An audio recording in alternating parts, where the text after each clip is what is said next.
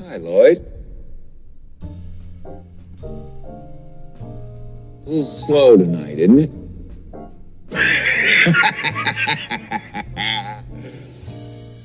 Yes, it is, Mr. Torrance.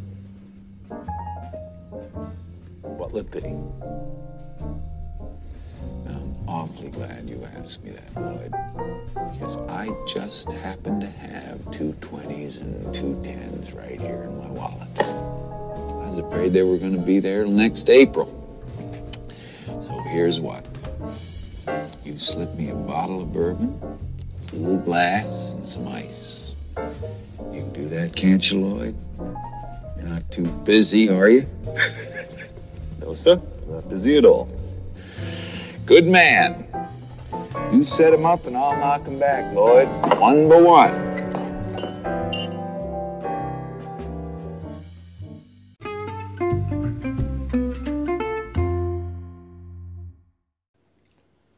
Welcome to another Cocktail 101 edition of the Bourbon and Branch podcast.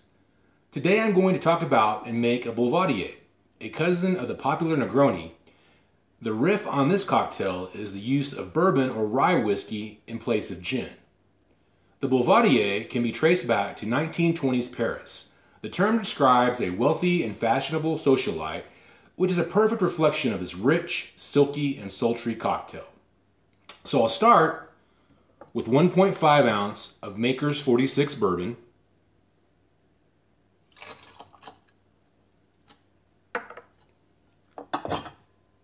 Then I'll add one ounce of Campari, which is an Italian bitter aperitif obtained from the infusion of herbs and fruit.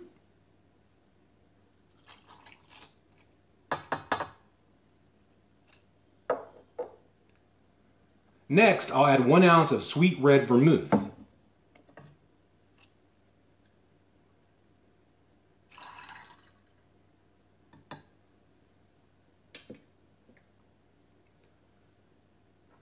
After all these ingredients are in the mixing glass with ice, I'll stir until well chilled.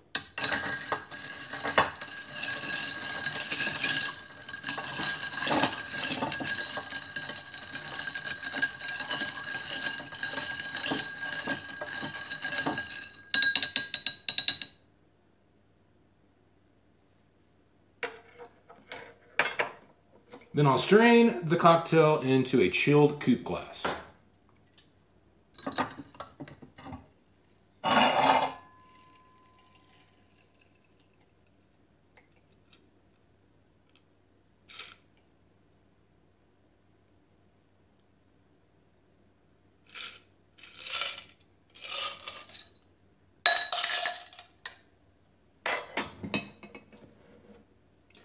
Garnish it with a orange twist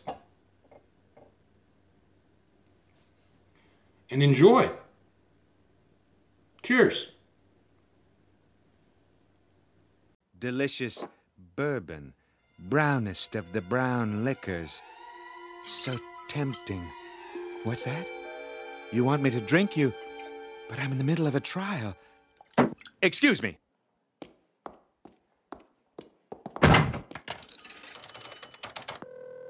Hello, David.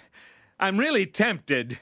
Just take it one day at a time and know that I love you. I love you too, man.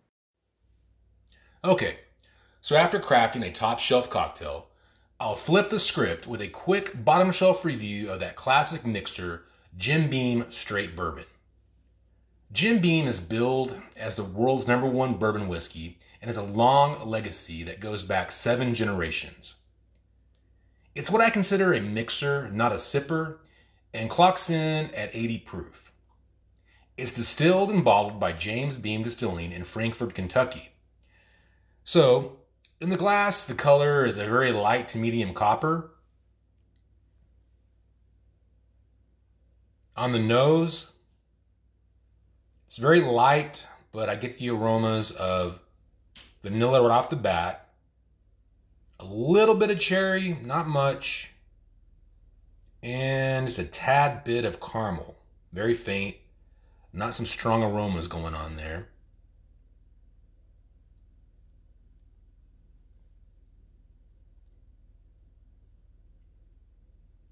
On the palate, basically the same as the nose.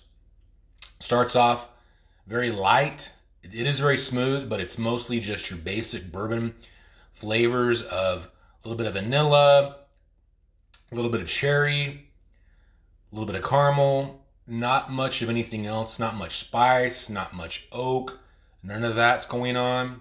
It's very smooth, but it's very faint as far as flavors go. The finish is very smooth to non existent. There's no burn. You do get a little bit of oak at the end of it, a very slight bit of oak, but not a lot. Still the, same flavors of the vanilla, a little bit of caramel, a little bit of cherry. Goes down super smooth, which would make it uh, a good mixing bourbon, not a sipper. Uh, it's any bar you go to, you usually find that they're going to have Jim Beam and they're going to put it into the cocktails they make. The only problem I have with that is, is that Jim Beam is a little pricier for a mixer than some better options you can find out there that will cost you less and I feel like will have a better overall flavor, better overall profile, make a better cocktail.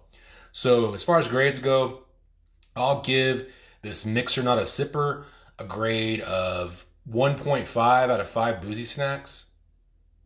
Cheers. Turn out the lights. The party's over. They say that all good things must end. Call it a night. The party's over. And tomorrow starts the same old thing again. Thank you so much for listening to the Bourbon and Branch online podcast. Please don't forget to subscribe on your favorite platform.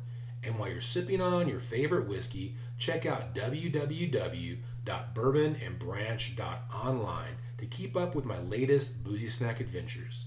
It's where you'll find all the social media links as well as the contact page to give me a shout out. As always, enjoy your boozy snacks responsibly. Cheers!